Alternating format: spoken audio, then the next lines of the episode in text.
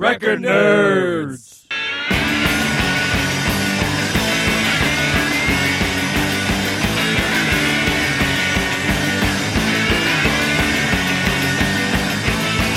Nerds. Hi. Hey, Hello. Hey, hey, welcome. Uh, hi, guys. Welcome back from a very, very long break. Yeah, a little hiatus. It's like well, Senior Threat is back, so is Record Nerds. Yeah, that's it. They should. we should take a picture of us on the minor threat uh, porch. we totally should. Yeah, it's a good idea. And it would be the same amount of aging in that photo since our last episode. That's probably that would make sense. Oh, yeah. zing. Um, hi, But here we are. Here we Yeah. are back again, just in time for the holidays. Yeah. Uh, how long's it been since our last recording? I think a We year. might not want to mention that. No, I think we did No, did it back we- in May or April, something. Yeah, we did record this year, and I remember Oh, that. okay. Um, But I think probably It's before like Record Store Day. We're twice a year.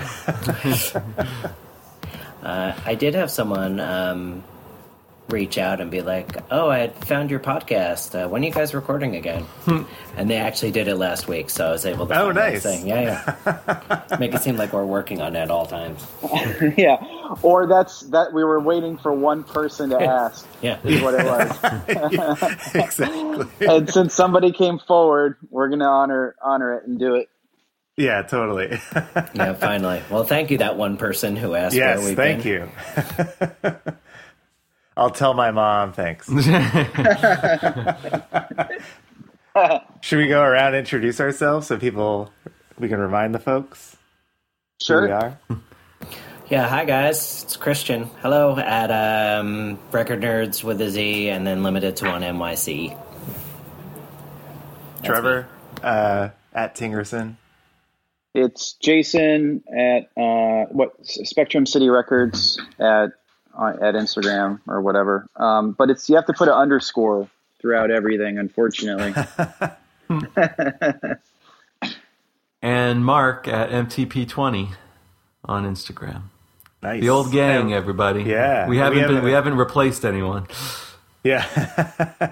and this We is try- like a we- special episode as Christian's doing it live from the store. Yeah, it's true. it is it is live. It's, I- it is I live. was- so I it was just seems weird for customers to come in and I'm just talking to my computer. Just put up a sign that says no questions for an hour. No requests and no music. What'll be great is uh, in the middle of the podcast while you just say, I will now sell five, three LPs by the Beta Band. Which was just I got the reissued not that long ago. yeah. Oh yeah, yeah. There's know, there's yeah. um, a couple more coming too. Yeah, um, I think their last record is going to be reissued uh, from Zeros to Heroes, um, and Rough Trade is doing uh, an exclusive color variant of that. Interesting. I was well, as I was saying before, I was hoping Dan was going to be here because all this cardigans reissue news. You know, I, I wanted to get feedback. I know he purchased it internationally, but I keep checking uh, Bull Moose for their the latest tweets on. You know, are they importing them? Are they not importing them? Are they making them here? Trying to It's also, figure out um, my strategy. Very, uh, very. it's very weather appropriate as well. Yes, it is. Yes, That's is. true. I think it's in the twenties here in New York today. Speaking of, of reissues, I um you know when when the Kate Bush box sets were announced, um, you know Mark, I don't know if you remember, you and I were having like a lot of back and forths whether they would be available individually, you know, versus just in the box set. And then you found some listings in the UK for like pre-orders, and um, I was following Bull Moose to see if they would say anything, and they didn't. So I through Twitter, I uh, I messaged them, and then they replied to me, and they said, "Is this really the first time you've used Twitter in nine years?" And it's to ask about Kate Bush because I I had not logged into my Twitter account in nine years, and it, I guess it told them somehow. But um, I was just in London, unfortunately, a week too early because um, I left on Thursday last week, and they were uh, Ariel was just coming out on Friday, but I did um, manage to pick up the red shoes, um, and so I'm just missing Ariel, and I'm hoping, even though it hasn't been announced here yet, um, I think box one has been made uh, available individually, so I think it's just a matter of being patient and waiting, and I, I think they're all going to come out individually here in the states. Well, plus they had that pop up store for Kate Bush as well in London. I know I missed that too, and it was like um, the line was kind of crazy, but um, I don't know. I don't think it had any exclusive vinyl, but it had cool stuff, and it was all for for charity, right? It was. Mhm. Um, I think they had like ornaments, they had like buttons, and you know swag, I guess, for you to buy. But I definitely would have gone and bought stuff, but but again, wrong week. You can't win them all. No, no, you can't. All right. So what's the? Uh, I, we don't have any news since uh, we've been gone for so long. There's too much news. That's the I know. problem. Too much news. No, no Uh, musician, no musicians died, right? Have, is there anybody that's? I mean, besides like the Buzzcocks guy, um, like nobody big has died, which is yeah, good. Pete, Pete Shelley died, Yeah. sadly. Oh yeah. Yeah. and there's a baby in the background. Yep. A- apologies. guest appearance. This is instead of Jr.. instead of Dan. This is who. Yeah. this is Dan's replacement, Penelope. So what's this week's topic? Let's talk about uh, what has changed since we started. You know, That when is did a we start? Did we damn establish good, yeah, that? when did we start? That uh, stand by. I will tell you. Where is our internet correspondent when you need him? I, I'm going to guess off the top of my head. I think it was 2015. Like that Uh. that winter. I'm gonna say 16. Is my guess. It was three years ago. So 15. So 15. 2015. Oh, nice! I got it. Uh, it doesn't have an exact time date, though. time just flies by. It does. It really does. So three years. What what has changed? Um, Well, Wasn't there I- some news about um, how streaming has actually made vinyl sales go up somehow? Like that they both have been on the rise? I um, guys seen no, any of I didn't. I didn't. Maybe I have, but I mean, anecdotally, I will add that I've bought more vinyl because of streaming. Because like I'm like able to test out stuff, and I'm like, oh yeah, I'd buy this record, and then I just buy it. Whereas think I maybe otherwise, I never would have taken a chance. I think I do the opposite, where like I won't listen to it until I have the record and then I'll stream it. Like I just want to wait to play it once on vinyl before I'll start streaming it, maybe. I'll tell you you what. you're Oh god, Uh, no, uh, streaming's been great for like debating when you're debating about buying like a deluxe reissue that has all sorts of B sides and outtakes and stuff. Um, you can stream all that stuff and and sort of like determine whether you feel like it's worth it or not before actually having to plop down for this big box set or this triple LP. You know. well, let me tell you, I was very annoyed because I bought the Super Deluxe White album a few weeks ago, and all of the material is on streaming. So why give people the incentive to buy the big box if you're going to put all the bonus content on streaming? well that's that's what i'm saying that's what that's what streaming's been good for in in a sense if you know again like if you want to try it before you buy it because some of the some of the outtakes and demo stuff and I'm, t- I'm not talking obviously about the beatles but just in general some of it can be a little uh, redundant or just interesting but like you don't have to own forever you know Mm-hmm. Well, I was not very happy. I thought, oh, they'll give, you know, they'll have a truncated version. That's what they did for the the Bob Dylan. They do with his archive series, but nope, Beatles. It's all there for the taking Meanwhile, I just bought the Super Deluxe CD box. I bought the Super Deluxe LP box. It's all there for the streaming. It's all there for the streaming. Paul McCartney saw you coming, Mark. so, Mark, you look for like exclusivity. Well, no, I just think as a marketing strategy, you know, it incentivizes people to buy the physical media if it's not available on the streaming. I get That's if true. it's if it's vinyl, but when it's CD, there's really uh, at that point you're just buying it for the packaging. That is true. A lot of the things I've like are now on my want list are things that aren't streaming, and I want to be able to like play them. hmm Um, so that's a good point. So, Jason, did the uh, Metallica stuff? Did was all the B sides and the live stuff? Was that available in the streaming?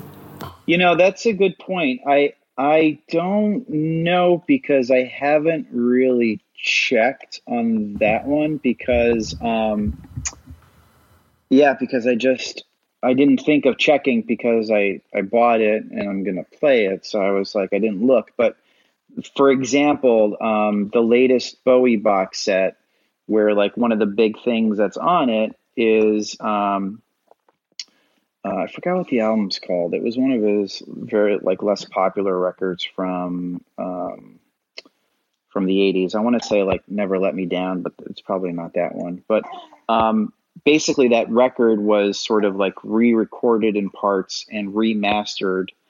Uh, you know, post his death by Tony Visconti, and it's there's a 2018 version of that record that you can only get by buying the box set. And I thought for sure that that would be something that they wouldn't have put on streaming because again, you want to incentivize people to pay like 150 or however much it is for the box set. Um, but sure enough, it was it was on there and it was cool to listen to. But yeah, it's totally on there. Like everything's on there. So Mark, I have a question for your uh, the records you you re- reissue. hmm How does that work in terms of um, streaming? Like, do you also uh, are you in discussion about the the digital rights of those of that material? No, I mean, I would say it's pretty standard for the the label. Uh, they will always keep streaming rights. If you want to do a download card, um, that is sometimes permissible, but it's you know it's paying another royalty rate. Uh, you know, like it's paying for the same album twice because it's two formats. So that isn't very cost efficient. Um, but I would say, you know, streaming is always kept by the label just because it's easy revenue. Interesting. Um, so I have one a, t- a thing that's different. At least I feel eBay. I feel How like so? eBay is not the record destination it once was. You know what? I, I agree with that, but on top of it, it also like it has become the place where to, you can get deals now, and Yeah, Discogs uh, isn't. totally. It's the Yeah. opposite because less people are on it now. So like I've seen a lot of like really great sort of valuable records go for really cheap on there because people don't look at it anymore, and then they just go straight to Discogs. I totally agree. And like yeah, there's no like um pricing uh average or anything like that. So you you're like people that are just looking to sell a record real quick don't have that information and they're just looking to just unload stuff. Um but it's just thing- interesting that it's switched. Yeah, one thing I still like about eBay is that you can see the actual photos.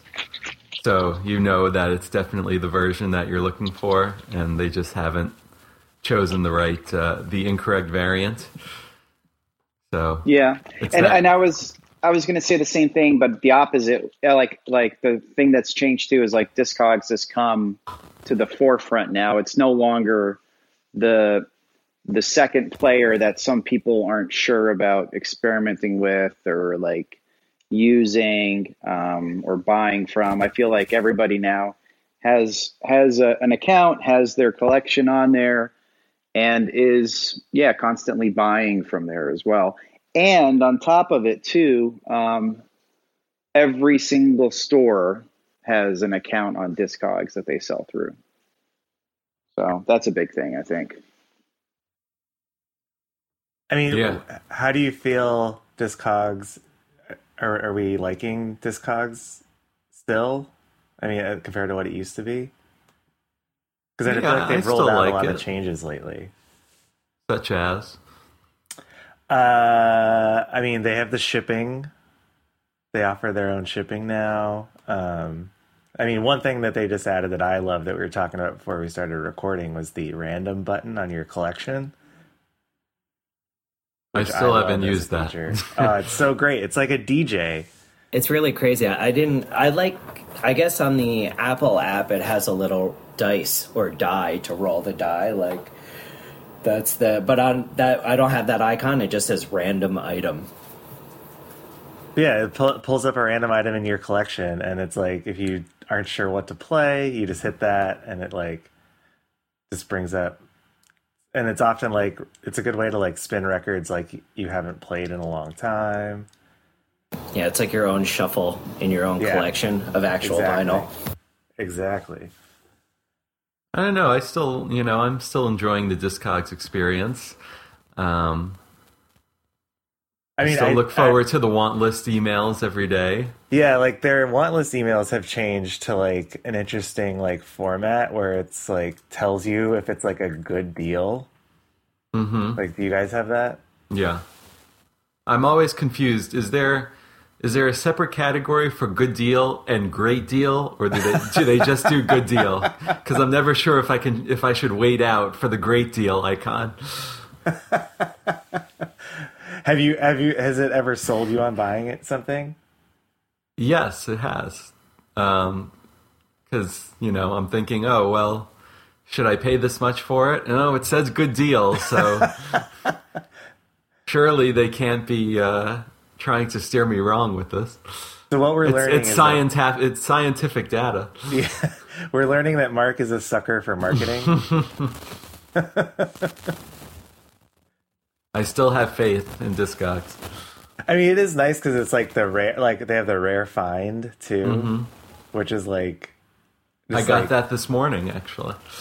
And did you buy? No, I didn't. No. Too expensive. Plus, I think it's going to get reissued, so I didn't want to take a chance. That's the other thing. It's like for these rare records, you know, do I spend the money or, you know, does, is it going to get reissued?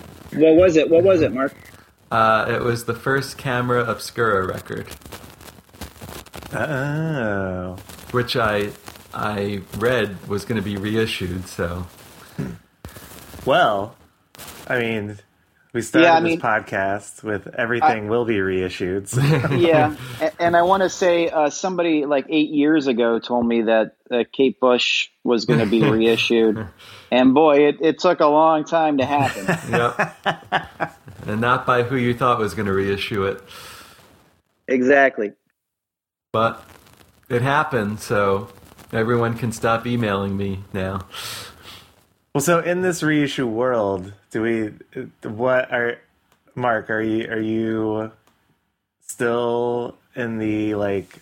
You just want a reissue, or or, or is OG becoming Um, more of a prized commodity for you? I think it depends on how the reissue is done. You know, if it's uh, if it's properly done with remastering and all that, I I would prefer um, the reissue only because I think the technology has gotten to the point where you know the remastering can be done very well and the pressing quality as well. Um, you know, you can you can get original records from the 50s and 60s and they look, you know, perfectly uh, near mint, but it just the uh, surface noise that you get from it that you can't tell by looking at the record uh, can be overpowering. Whereas with the new pressing, uh, you know, it's going to have minimal surface noise. But I Yeah. get from the collectability standpoint, you know, sometimes OG is king.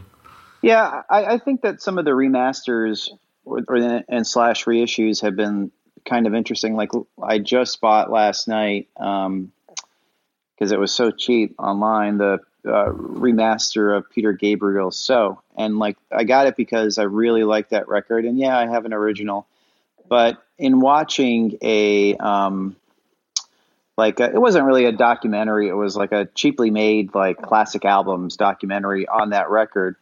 Um, I there was part of it where it was saying that basically for every format outside of the LP, they changed the track order to be what they originally wanted it to be, but that they couldn't do ah. because of the fact that it was when it was pressed on vinyl, um, there wasn't enough space on the record to uh, to do it. So, but with this remaster, they were able to put it in the track order that Peter Gabriel always wanted it in.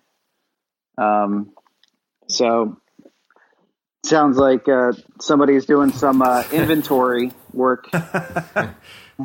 Who is that? Me? Yeah, a little, little discog sale. Oh, sorry. Uh, no. Well, uh, a Swedish woman just came in and she bought a Frank Turner and a Kurt Vile record. So there you go. Oh, that's cool. Oh, nice. What, yeah. what Kurt Vile? Uh, the new one on blue. Oh, yeah. I did look when I was in the UK. I did look for that um, super limited Kurt Vile. Uh, oh, the dent version, the dent yeah, version or whatever. Yeah, or dinked, yeah, or something. You know, um, I, I had someone come in the shop and they explained that that's actually a store, um, and they were trying to combat the um, the rough trade versions. So that's why they made that version was oh, like, interesting. Yeah, yeah. Because I guess Rough Trade, there's only a few of them in the UK. Okay, here comes some more people, guys. Okay, hi. Okay, but anyway, that's that's what happened. Okay. that's that's actually um, that's a really good segue into something that I think's changed since we first started. Is and I know I brought this up before in, in, in other episodes, but it's like now it's crazy. Like you can have you can have a record and, and it can have five different versions of the same record come out. Um, whereas before it was always, you know, you had a variant and then you had just a regular black wax version. But now, uh, as Christian was saying, like you have typically a web store, the artist or label web store exclusive. You have a retailer exclusive, like Rough Trade you have a subscription service um, exclusive. And then other times you can have just different bundles where, you know, some things are signed or you have a postcard or you have uh, a poster. And I think like overall it's, it's good to have a lot of options. Um, I I will say for me, what it's done is it's actually kind of nice. It's taken the urgency away from having to focus and get like one version. It's like now I kind of don't care. It's like yeah, sure, there is a difference between uh, you know the the web store version being 300 and the other one being 500 and the other one being a thousand. But I mean, at the end of the day, we're just talking about you know, colored vinyl. It's like, it does it really right. matter? I mean, sure well, it does, but it doesn't really matter, you know. And like to that, to sort of add on to that, like one thing that's also it's always like been around, but I feel like, but with all the variants, it's become more of a thing. Is like tour variants. Yeah. Um, and then oftentimes those are like like not even the most limited, but it's like since it's attached to like a special event, I guess like they're becoming more of their sought after variants. Which is just interesting that like it's not like all of a sudden limited to its um limited to the fact how rare it is. It's more like tied to something some other sort of marketing type thing. Yeah, I mean yeah. everyone everyone wants exclusivity and you know if, if a retailer has an exclusive version um, you know they're they're able to market that and you know potentially sell more copies than if they were just selling the standard version. So, um, but you've run into the problem of when is it too much? Yeah, and like, you know, there's it's tricky because I feel like there's certain labels where I really I understand. So like, you know, Capture Tracks just celebrated 10 years and they they put out a whole bunch of colored variants like reissues of things. And you know, I I I get a label like Capture Tracks doing it because they're super small and you know, it's it's hard to build up a roster that's going to have uh, tremendous longevity. And you know, I think like Mac DeMarco is probably their currently their biggest artist, and he just I think he left Capture Tracks and he started his own label, and his next record's going to be on his own label. So yes, as as Mac DeMarco continues to evolve, he's going to get new fans who are going to go back and like you know potentially buy his his older records, but you know, Capture Tracks is going to continue trying to create that urgency for people to buy it by coming up with, you know, these random variants that aren't necessarily needed. Um, they are cool for, you know, a collector. Like, I just think, like, Salad Days was just reissued again by Rough Trade on purple.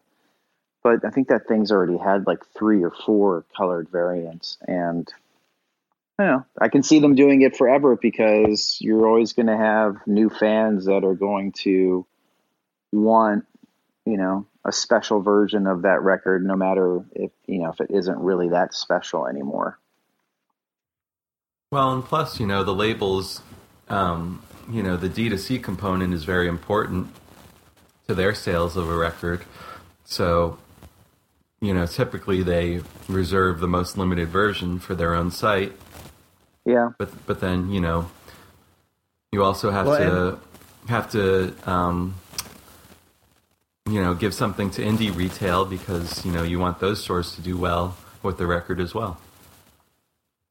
What? Yeah. What is the? Um, what? What? Do we have a, a sense of like what we think is an ideal number of variants? And we're and also just are we talking about first pressing variants? Because like obviously, if a record's selling and they just want to like put it out in a different color in a second reprint because they're sold out, that's like I feel like a whole other thing versus like the original like pre-order, right? Uh, yeah, I don't know. I would say like I would say the the thing to do in my opinion would be to have you know no more than two variants plus plus on on black vinyl. Um, So And for a wh- total, including the black. Yeah, I mean, for a while it was that way. For a while, it was kind of like you had, you typically had the web store exclusive, and then you had an indie retail exclusive, and then you had the black. Um, and now it's just like everybody is getting into selling records. So the the retail variant is no longer just indie record stores. As we were joking the other day via text, it's Cracker Barrel. You know, it's it's it's Target. It's like everybody has um, a, a a retail version of a, a specific record. Um, and then on top of that, too, you know, uh, subscription services are, you know, I there hasn't been any new subscription services, but um, there's plenty out there already. And so, you know, secretly Canadian will go ahead and have just by themselves will have like three variants of a title because they have they'll do a web store exclusive, they'll do the Secret Society exclusive, and then they'll do an indie store exclusive. Um, and so that's you know that is kind of nuts, you know, like I think it's a, I think it's a positive that you know think of how far the format has come since when we started. Uh, to think that you know Target and Walmart uh, have vinyl sections now, uh, and you know look at Barnes and Noble. You know they're pretty much their entire entertainment section is vinyl. Um, so you know, who could have foreseen that would happen and become such an important part of the business? You know, when we first started three years ago, and then you look at websites like, uh, like Jason was saying, Vinyl Me Please, and um, you know, Reverb LP, um, which I'm curious to see how that does in competition to Discogs. But you know, you have new players in the game that have, um, you know, launched, evolved since since this resurgence began, and I don't see it slowing uh, anytime soon. Yeah, but do you think there's a danger of like oversaturation, Mark? Like with so I do. many freaking variants, like I mean, I, I just want to. Yeah, I just want to add, Mark. Like, I went to Target to go buy. You know, this is how sad I am. I went to Target to go buy the Guns N' Roses "Appetite for Destruction" on Red, and I'm in. I'm in. on brand, I'm in, baby. I'm on. The, I'm in the most depressing place. It's the Atlantic Mall in Brooklyn, and uh, I went up to Target and I'm looking around and I can't find it. I finally see one that's shoved into a shopping cart with like a, a whole bunch of, uh, you know, Michelle Obama books and like some other stuff that like. I don't know if somebody was trying to like stock it or organize it or I don't know what they were doing, but like I don't know. Like there's something that feels um, it feels like a cash grab when you go into those places and they have vinyl there, and it's not because it's not displayed or or presented in the right way. Yeah, like Well, I, well, I, think agree. it's still I think it's still early enough, you know, f- at least for for Target, you know, I think they just started getting into it where they're still, you know, figuring out their display, how they're displaying the vinyl. So, I would say Are give it time in that respect. Are all Target exclusives red? That would be, an should inter- be. that would be an interesting uh, yeah. concept. I support that. The appetite was the appetite was, but that's a good idea. Like I I, think I would- all all Spotify exclusives, which is also another weird thing. Uh, Wait, should are- all, so those are real? Like Spotify yeah, exclusives are real? yeah. They yeah, should for be. the they should. for the McCartney record, they had one. they should be green, but They, um, it was green. Oh, it was Yeah. Well, the um, the Father John Misty one that I got that was Spotify was I think orange. It wasn't green. Oh, okay. Well, And he's they've- and they've been we doing know him to be difficult. They've been doing singles recently too, right? Like yes, the- I believe so. like uh, Interesting. yeah. They have their they have their own sessions, like it's called Spotify sessions or something, where the artist records an exclusive version of a song for the seven inch.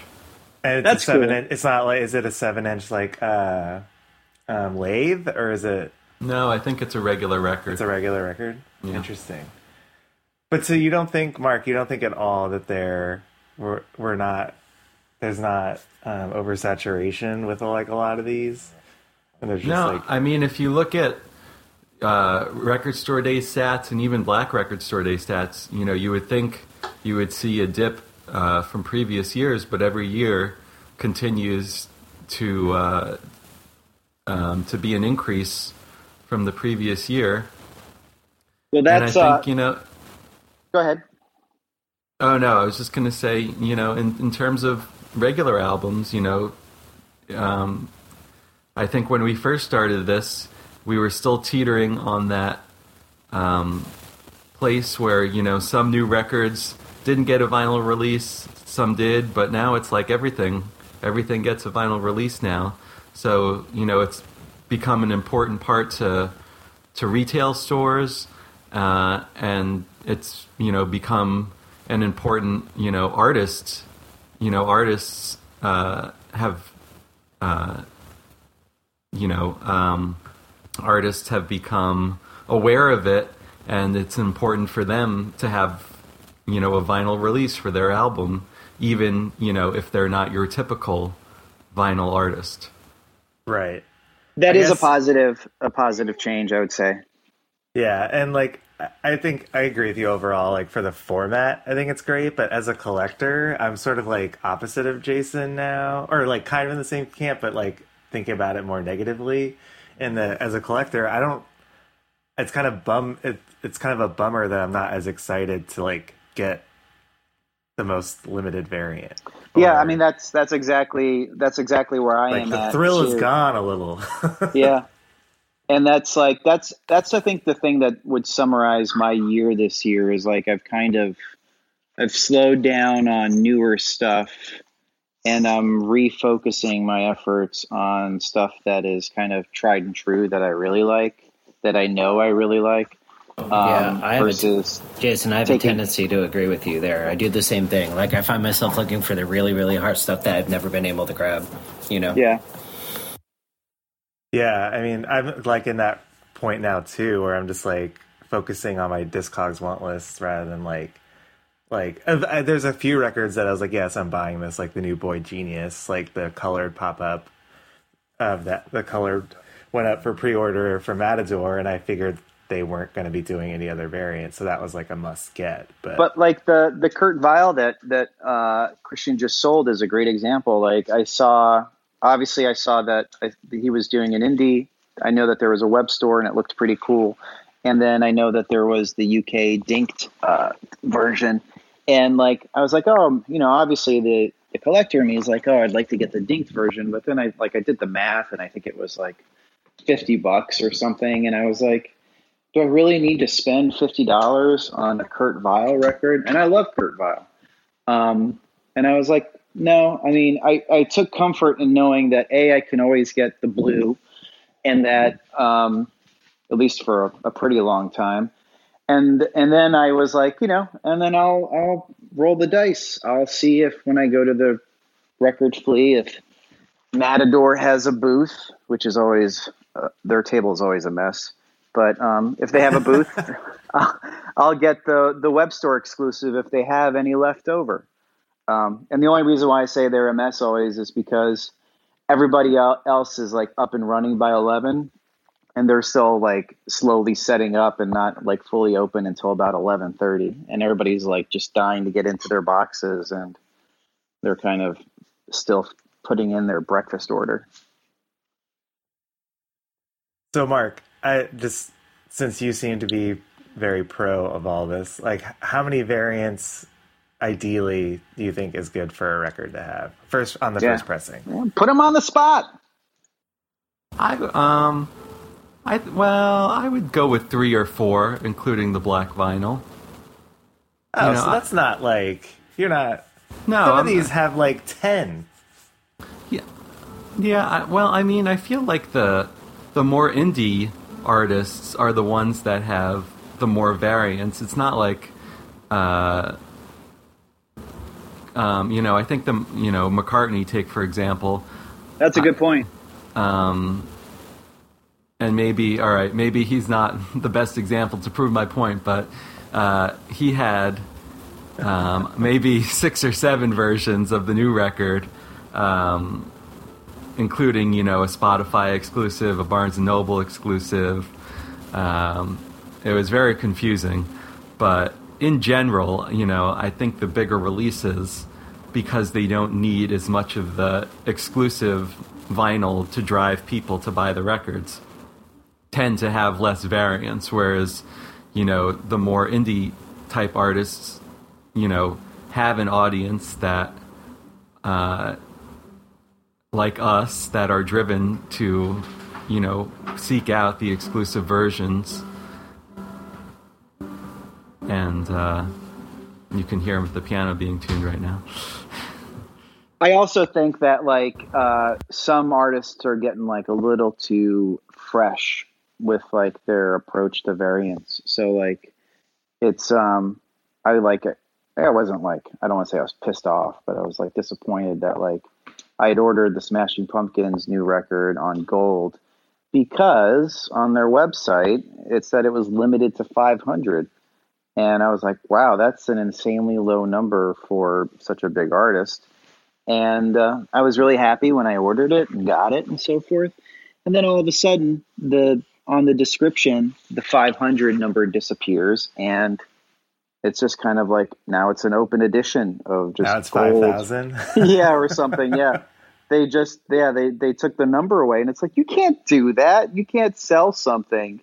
you can't say like limes from Mexico and then like turn around and like say limes, you know, like you can't just change the description of like what it is you're selling. It, that's not allowed. Yeah, I mean, because there were people, a ton of people who bought it for that reason alone, which I was one of them, you know? Yeah. And then I was like, wait, you lied to me. You know, you can't just change your mind and go, oops. You know, like think about any other, any other product where you could do that, you know? Yeah. You It's could- yeah, it's insane.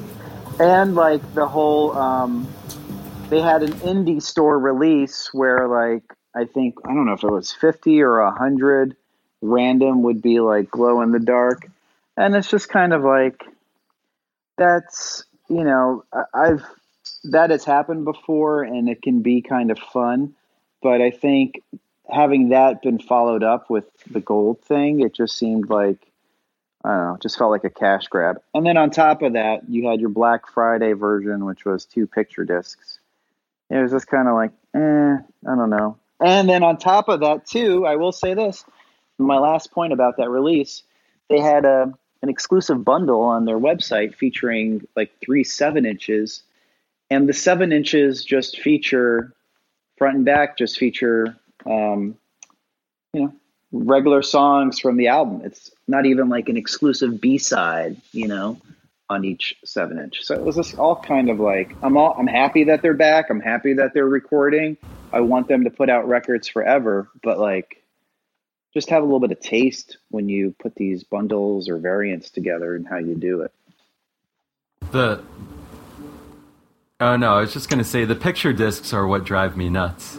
I can't believe that there is still such a demand for that format. Wait, I Mark, like so are you saying ban the picture disc? I could get on board with this. I well, you know, I'm not strong enough to say ban them, but I don't think as many releases deserve them as you know I've seen them come up recently. I get that it's another way to sell the record, but you know, it's especially for soundtracks. Uh, you know, they're they're such, they're so prevalent, and uh, I, I don't understand it. How many picture books are in your collection, or picture discs are in your collection right now, Mark? I think I have more picture books than picture discs in my collection. and they sell them, and they sound terrible, right? I mean, that's what people say, right? Them and glow in the dark. Yeah, I mean, I think it's improved. Uh, another another change since uh, we first started. Um, I I don't buy them except you know when there's no other version of it. Um, but there usually it eventually is. Uh, case in point, when I bought the Cure greatest hits ones that came out for Record Store Day, and then the regular versions came out after that. But I was surprised to uh, hear, you know, they sound they actually sounded really good. Yeah, I have about probably about twenty picture discs, I would say, and like I have to say, I- I'm kind of a sucker for them when it comes to, um, especially like the cheesier the better, like for like '80s bands or like '80s metal bands, like, and if if it's more than just the record cover on the cover and it's actually something kind of different, I uh, and they're reasonably priced, I have a hard time passing them up. I don't know why. Trevor, Trevor, I know you hate the packaging. Yes, has that changed at all? Has anybody No, bought a no. new picture book or It- picture like, disc that has changed? The the Smashing Pumpkins ones are also in a plastic sleeve, and then the Courtney Barnett from Record Store Day, like mine have already like split, so it's still the same. I've seen some in the die cut sleeves. Yeah, so- that's a little bit better. That's a little bit better, like the Cure ones. Yeah, I mean, anything's better than those poly sleeves, you know, because those things will like stick to the record or ruin it. I mean, they've had like full runs of records just like are completely ruined by being put in those poly sleeves. so I'll go ahead and say it. Like, ban the picture disc or find better packaging for it. Yeah, and then they can put them in like the rice paper sleeves or something like that. At least they're not going to like get actually worse and worse. I mean, I guess they just want to show off the artwork, so that's why they're in there. But Yeah, but like Jason, as a designer, like, do you think there's got to be some solution here, right? That, that you could have some sort of packaging that would work and yeah, yeah. I think the best the best solution that's been presented so far really is just the the die cut sleeve. I mean, with with the picture disc, obviously you're selling the the art, so you want to maximize the space to reveal the art, and so that's why I think they all go for those plastic poly sleeves. But like, you know, and and those do a good job at showcasing the art front and back. But um, the die cut sleeve, I think, is a good fix, even though it only shows typically the front. Um, I don't know if they've I haven't seen one where the front and back are both die cut. Typically, it's just the cover is die cut. But you have to think of how these things survive in a retail environment. Like I, I'm always uh, shocked when I see the condition of, uh, you know, the ones that are in the loose, um, the loose um, perforated sleeves. Um, how they arrive at the retail stores or how they end up looking at retail stores. Um, you know, I, I, um, I, I don't. I prefer the perforated uh, sleeve just because you can use it as a protective sleeve once you open it. But I get the advantage of having shrink wrap in a retail environment just because it keeps the record in better condition. Yeah, I mean, if you want to, if you really want to see something sad, just go to any clearance bin at any Urban Outfitters, and man, those records are like those people like they have no idea how to like handle a record. It's crazy. I mean, like, ugh, they're they have like there's some of them don't even have shrink wrap, and then but they still have like a twenty nine ninety nine price tag on them, like stuck right on the cover. Um, it's just crazy the way that they've handled their their inventory there. It's it's pretty sad. Well, you know, here's another thing that's changed, and I know it's it's going to be you know a cynical point of view, but uh, I think uh, Record Store Day has officially run out of stuff to release.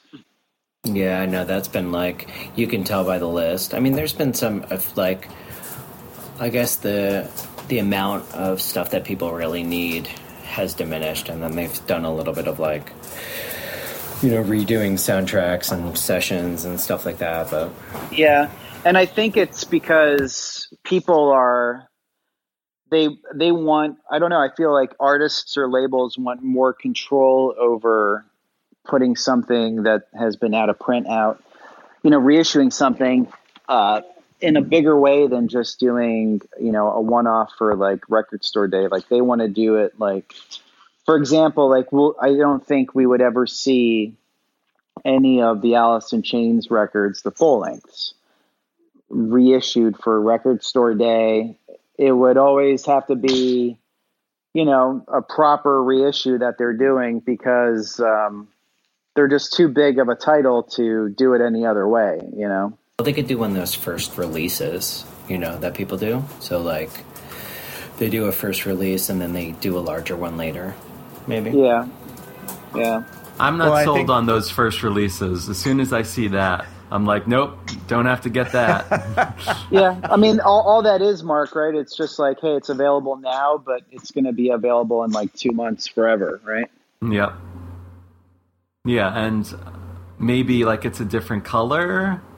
I, I think that might be a difference, but all the fir- all the first releases I've seen have just been again, like it says, just a first release. Like like Harvest Moon was like released at first for Record Store Day, and then months later it came out, you know, and by the millions. Wouldn't it make most sense to do like a small run for a different color, and then like when they do a larger release, they do like two different colors or something like that for, you know, for collector's sake?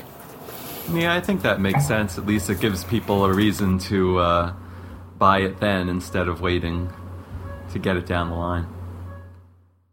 Yeah, I mean, I feel like this will be like a tipping point um, with RSD like not having much else to release, and there is stuff out there. It's just more do like are, is the format going to become so popular that like a lot of these like uh like rights issues will be like the the the opportunity to make money off of an RSD RSD release will like overcome some of these rights issues which are holding back some of these like records that could be reissued for RSD. I mean, I still think there's a ton of, you know, as the years go on, obviously the record store day releases might feature deeper, uh, you know, not so much as of, of the, uh, you know, the albums that were super coveted as far as being out of print or never released on vinyl. You're going to go deeper into uh, those kinds of albums. But also, as anniversaries come, you're always going to get you know releases for important anniversaries. So yeah, it's always it's, gonna, the, it's always going to you know carry on. The trend has been like to focus on uh, almost like novelty records or novelty singles and so forth. It hasn't been to like unearth, you know, deep archive, you know, releases that everybody would love to have. It's been kind of like I said, like these novelty things. Um, having said that, like you know, Mark and I lined up this year for for Record Store Day, and uh, I didn't like there wasn't really anything that I needed or wanted think, with the exception of like the Bowie Live record. But um, I still spent like 300 bucks, and um, that's kind of like the the conundrum. It's like it's becoming less and less of stuff you need, but you still kind of participate and do it anyway, just because it's part of your DNA. yeah, exactly. Well, and exactly. it's also bringing new people you know, uh, that either aren't going after, you know, what look we're looking for, or you know, they're they, you know, as you bring in new new vinyl fans, you know, it might be their first record store day, so it's it's a new experience for them. And yeah, I, to you know, I agree with you, Jason. I was surprised at the amount of novelty items, especially for Black Friday you know, colored vinyl releases of albums that are widely available already, but they sell and you know stores still report that you know it's their most successful day of the year. So i think good, that's good for that. yeah i think that you bring up a good point mark. Is it is it more the as as vinyl as a format becomes more and more popular and pervasive to like a mainstream um, is Record Store Day just going to focus on a, appealing to the those masses rather than like the diehards who will come just because they're addicted. I mean, we still, I, you know, we still had, you know, we didn't carry any of the RSD stuff, but we still had a, a nice flow of people in all day. We did really well that day, you know, and we weren't really carrying any of that stuff. So, you know, like just a customer appreciation day. You know, I think we did well.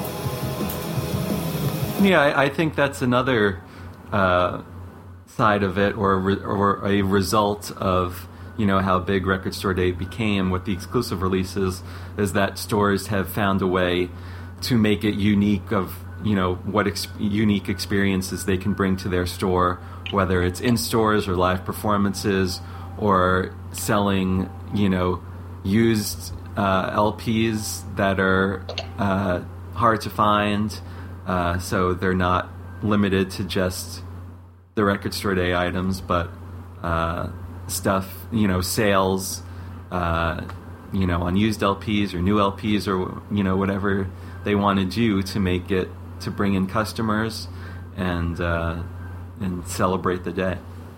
Yeah, it's just I don't know. It's I'm gonna. I'll tell you, the proof is really gonna be in, um, to me at least personally, in, in this April record store day when that list comes out. Because that's what you say every year, Jason. yeah, well, because every year it's like the the amount of stuff that I want has gone down, and you know, it just keeps on going down, and so.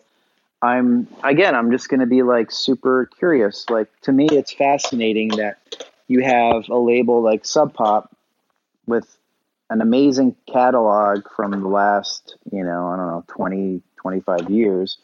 that they prefer to do exclusives through New- Newbury and Vinyl Me Please instead of putting anything out for Record Store Day.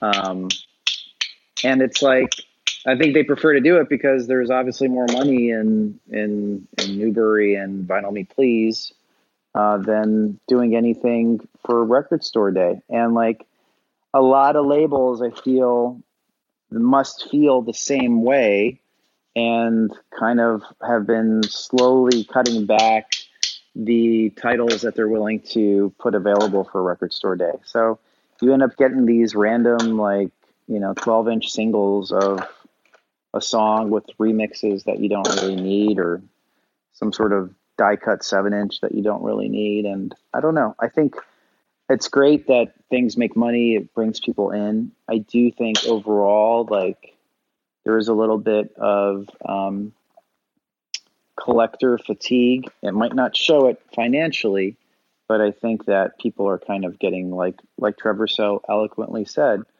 the thrill is gone. Like the the thrill is starting to sort of like wane a little bit when it comes to the variants.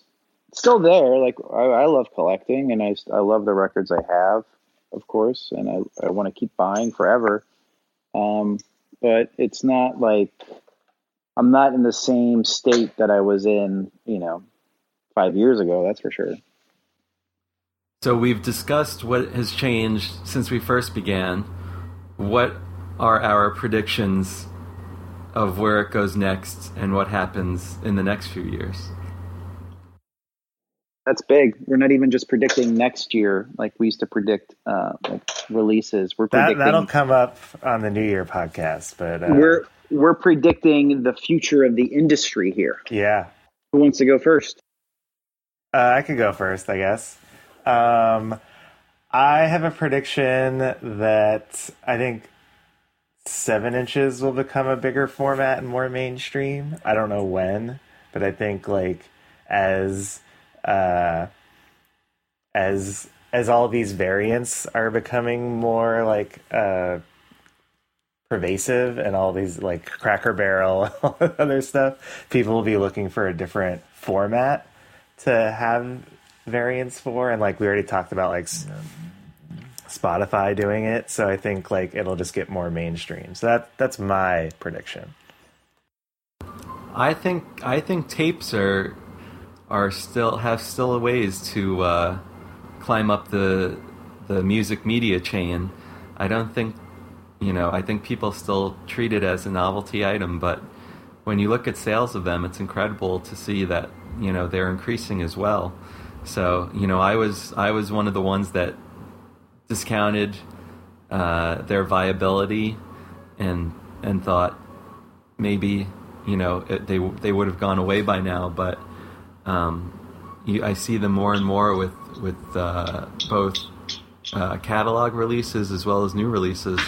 So I, I think when Christian be, started tape nerds you Yeah. laughed I, I mean, I love tapes. I just wish that they were a little bit more exclusive and that they were maybe a little bit cheaper.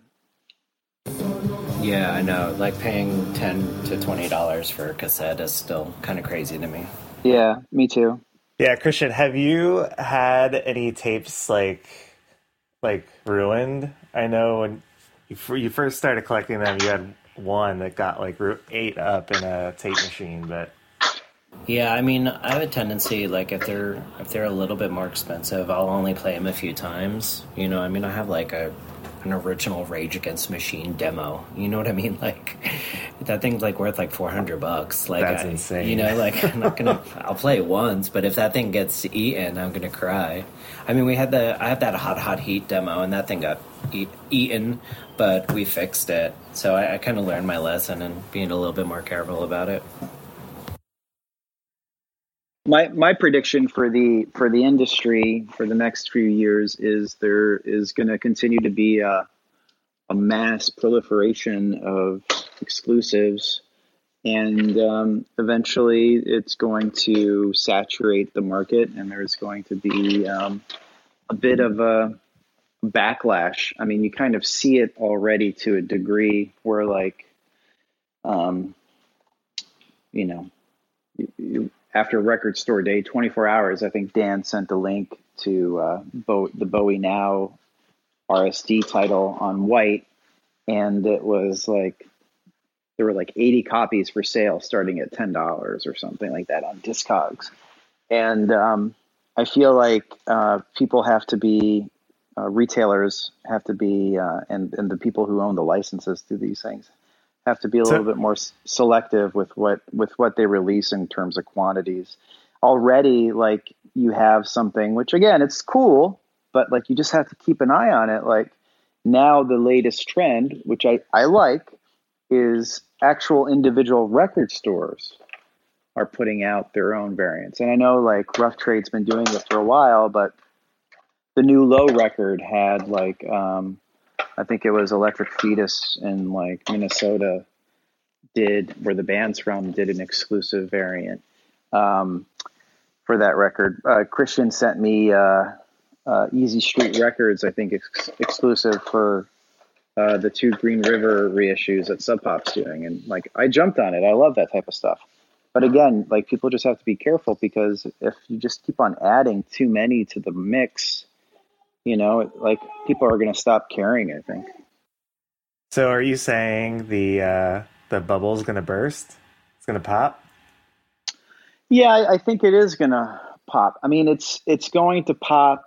Um, it's going to pop for for newer bands. It's not going to pop necessarily for older bands. I mean, listen, the the day that Tool puts out their discography in any color in any you know variant number, it doesn't matter. You could put out opiate in like twenty different colors. People are going to buy everything. They're going to sell it. Um, it's it's I think like the newer bands that are kind of starting out and where like five years ago they would put out one variant now there's you know they're already they're starting off already with like two or three variants and it's kind of like i, I think it's hurting um, i think it's going to hurt them in the long run because um, you know it, it's just it's too much to start off the gate for you to have your own variant your bandcamp variant you know, your vinyl me please variant. It's like um, nobody cares that much yet.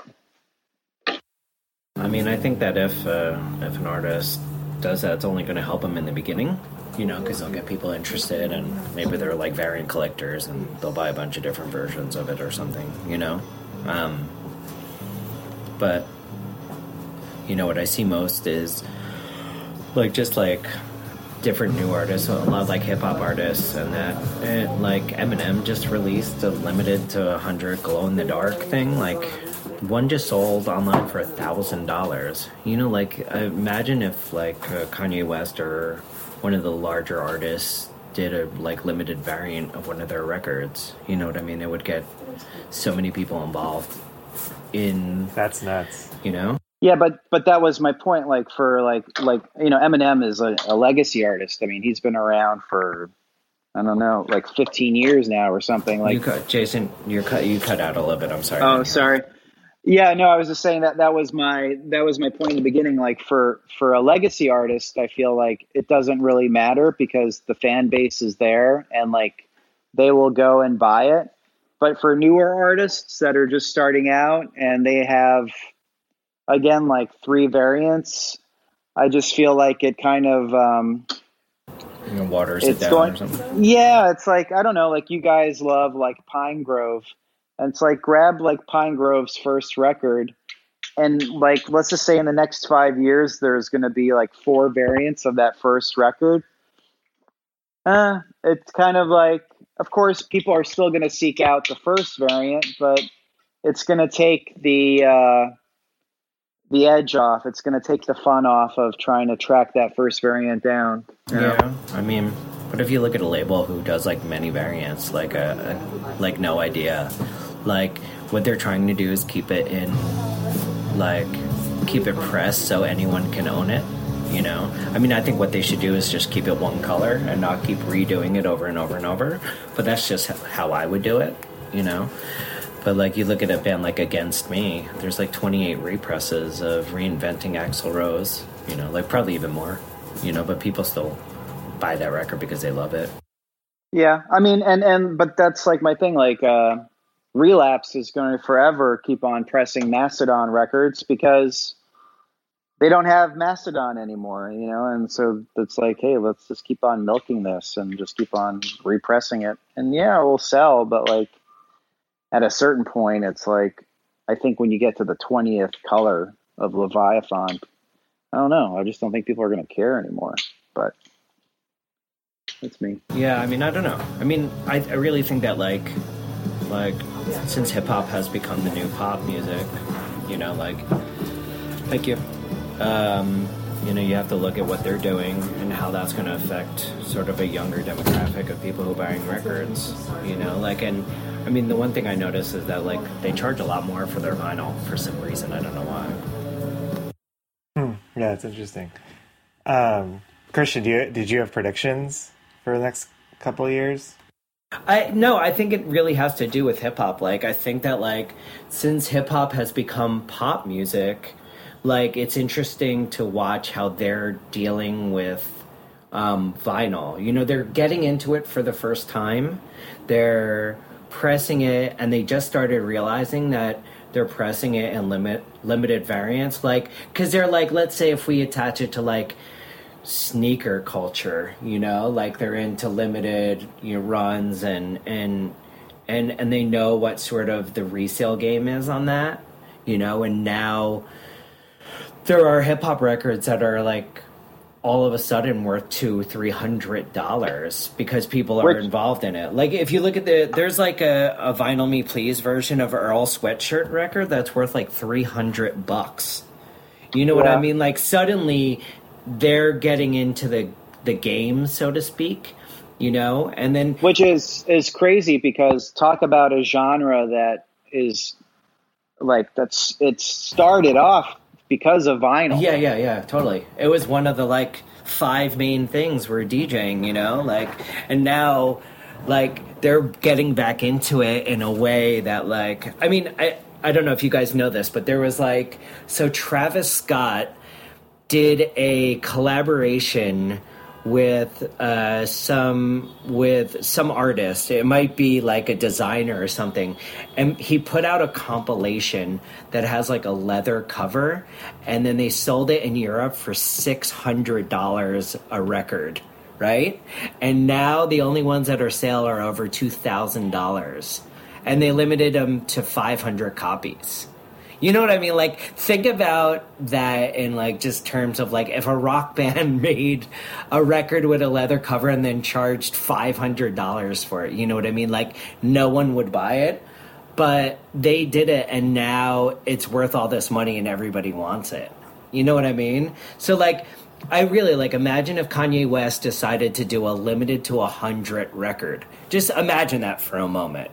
You know what I mean? Like that would change the vinyl game for a lot of people. You know, like a lot of people. That's you know what that's I mean? really interesting. Yeah. So you're saying your prediction is that actually uh, the limited records, specifically in your example with hip hop, it's going to become a real luxury item. I mean, Like, it, uh, it could be, or no, I don't. Know. That's really that- interesting. Didn't they just do that with um, the Childish Gambino? Wasn't there like a five hundred dollar deluxe version or something? I know that there was an expensive one. I don't know if it was quite that much, but there is definitely like a Travis Scott leather bound that sold for six hundred euros. Um, that only goes for like two thousand dollars now, and like Eminem did a limited to fifty signed glow in the dark or something, and one just sold online for like twelve hundred dollars. Hey, you know, we were we were all laughing at first at that Wilco Best Made box set, um, but that sold out. You know, and that was like a grand. You know, Yeah, yeah. for for five records. Granted, they were signed, but five records in a wood box. Oh yeah, that's right. Um, yeah, and and honestly, like if people continue to do that, you know, and especially like start to hit the market that cares about limited runs, like you know when they what they do with with sneakers you know like it could change the game completely you know what i mean like it really could just like if the if you get like a bunch of Kanye West fans looking for a limited vinyl. Who knows how many people that'll get into vinyl records, and it, it might just change the game generally. You know? Do you think? Do you think that's just a web only type thing, or do you think there'll be like retail opportunities with that? I mean, there might be. I mean, what they do is they do it like they do clothing, where they'll release a limited press. Uh, it's like what happened with Frank Ocean and Blonde. You know, I mean, look at that record. I mean, that's a really good example of how how much influence these artists have currently. Like, if you look at how many people own Blonde, I mean, it's in the 3,000, like on Discogs, and it still goes for over 300 bucks. You know, like, can you name another artist besides, like, Tool that has recently put out a record that's limited to 10,000 copies and it still goes for over 300 bucks. I love the dichotomy of those two. Yeah, yeah, yeah. like, artists next to each other. And, and and the tool hasn't even done it yet. Yeah, no, no, I know. Yeah. But like that's but I'm saying but Tool did that. You know what I mean? Like un, um Ænima Ænima whatever however you pronounce the the record. I mean that was produced probably 10 to 15,000 copies and they're still going for 300 plus, you know, like a sealed copy sold for $1,000 online. You know You what I mean? you you you think that that many were pressed of that? I do. I really do. Yeah. Like Wow. I, I mean, Mars Volta is the same way. I mean, the Mars Volta they Yeah. did like ten thousand copies of those those records, and they still go for that much. Yeah. Yeah. Do Do you think, uh, um, running with your idea? I guess my question is, how much longer before a store like Supreme has a limited variant? I mean, yeah, of course. I mean, it could be any time now. You know, I mean, if I were them, I would have done it already. I mean, but you see, bigger artists are doing it now. I mean, like, Migos had three variants for their record. You know what I mean? Like, there's a, there's a, a like a SoundCloud uh, band called Suicide Boys out of New Orleans, and their record goes for a hundred dollars. And the only place they sold it was on their website. You know, like it's as simple as that. Like if you start collecting that stuff now, you know, in five years, those artists are still gonna. They may even if they're not around, people are still gonna love those records. You know, so you're getting a whole new category of music listeners that are into that stuff. You know, just like they they shop for Supreme stuff. It's the same way. You know.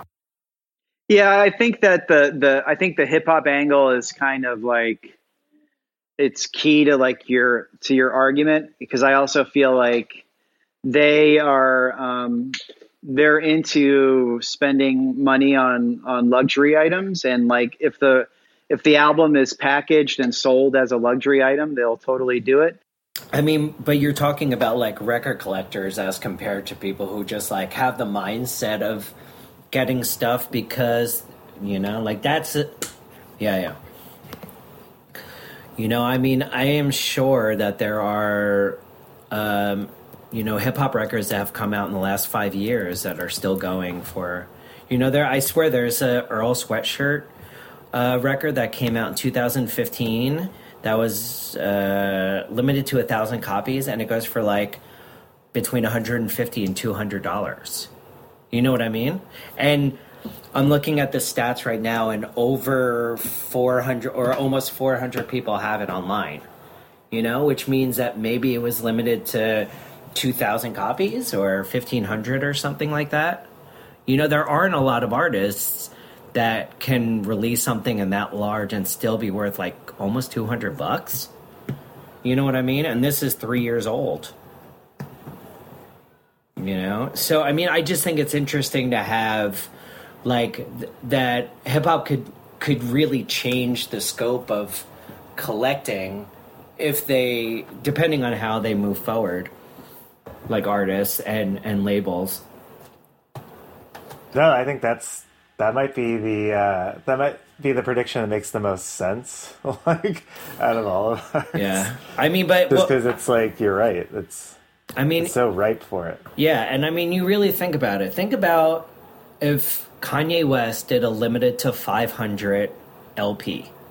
I just like imagine what that what that would stir. Like there would pe- there would be people who don't collect records at all that would be hunting for it. You know what I mean? And who knows how many people will go out and buy a record player so they could listen to that record on vinyl. You know what I mean? Like that would open up I mean that could like blow everything up. You know? Yeah, and that's like sort of like speaking to what Mark was talking about earlier with Record Store Days, like pulling in these people that normally don't buy vinyl Yeah. And like really like introducing them and getting them into a store. But like I think opposite though, like this opportunity might be pulling people not into a store, but not to a record store, but into other sort of retail environments. Yeah, absolutely. Damn, It, you it hear- is. you- It is in the end a marketing piece. Agreed. Um, yeah, so why don't we talk about some of the new stuff we got, guys? I'll go last. All right. Well, it's been a while since we've done this, so I, I feel like we've accumulated so much. Um, uh, for me, I think the most recent stuff has, as I mentioned b- before, has been like the Beatles, the White Album anniversary releases, uh, the John Lennon Imagine releases. Um, so it, it, this this year, this time of the year for me has been big box set time, uh, and you know I really have enjoyed the White Album releases. I think it's the best Beatles anniversary release yet in terms of bonus content and the stereo remix of the actual album. Uh, and there are still more uh, Beatles related items to come out, the Paul McCartney solo releases. So it's been a very good time to be a Beatles fan, but also been a very expensive time. So that's that's what I would uh, single out for my most recent picks. That's like your uh, whole existence, right, Mark? As a Beatles fan. I mean, it's you know I love it, but it's almost too much in too short of a time period. You know, I could have used a break in between j- just to enjoy and savor the releases. You know, rather than uh, you know the Beatles thing came out in November, the Lennon thing in October, the new McCartney album, and then the solo McCartney releases now. It's a bit much. Not that I'm complaining. I guess I'll go next. Um, so I have had my collection pulled up here um, just to see what I've gotten recently. Uh, I got um, Giants uh, instrumental band, They the Undeserving. I got the tour variant um, at a shop in uh, Salt Lake City. Actually, I was there for a conference and um, was just like flipping through the bin, and lo and behold, a want list item appeared. It was amazing. Um, I got the new boygenius uh, on color, which just came out a couple, like a month ago at this point now. Um, and then one other big shout out that I finally closed out my MXPX. Uh, I got Teenage Politics on light blue, um, which I was super pumped about. It's been on my want list forever. And oh, and I also got uh, the Bully uh, seven inch, their first EP um, from Limited to One. Actually, uh, I got that recently. So those are, I would say, are a few of the um, few of the the highlights of the last few months. Go us. So yeah, uh, recently, like as I mentioned, I was in London and I got um, the Kate Bush reissue. I also got the Stephen Malkmus uh, latest record, Sparkle Hard, I believe it's called, on silver because um, the UK had a special variant. And then some random things that I've gotten um, recently is um, let's see, the Guns N' Roses Appetite for Destruction, the the red. Um, I also, uh, from a recommendation too from from Christian uh, IDLES, "Joy as an Act of Resistance." I got the uh, "Vinyl Me Please" exclusive, which was cool, and um, and then a friend of mine sent uh, me some French variants to uh, a couple records that I really like. Um, one is uh, Saint Germain Tourist on clear, and then uh, Phoenix Alphabetical on white. I, Oh, nice. I think I need to get a new. I, I think I traded my white Phoenix away, and now I need a new one. Dude, So, so do you want to give me Oh, yours? man. Okay, great. Thanks. Perfect. okay, I'll bring love it over. Perfect.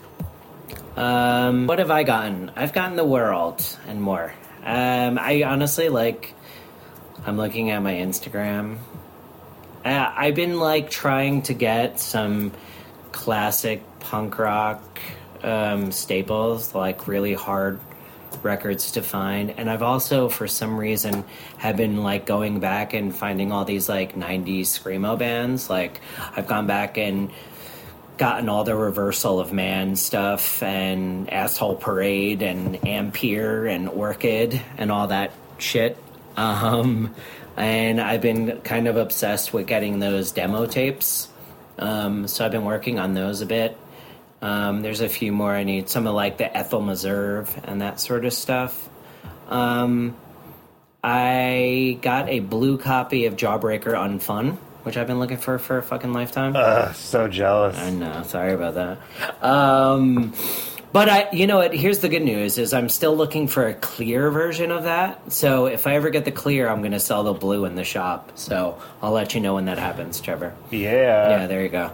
Um, I guess uh, the I guess the the few big biggie biggie ones I got as far as the punk rock stuff goes is I got like uh, I got a Germs Lexicon Devil, an original. I got a Black Flag Nervous Breakdown first press. Um, I got a clear version of the compilation two Misfits.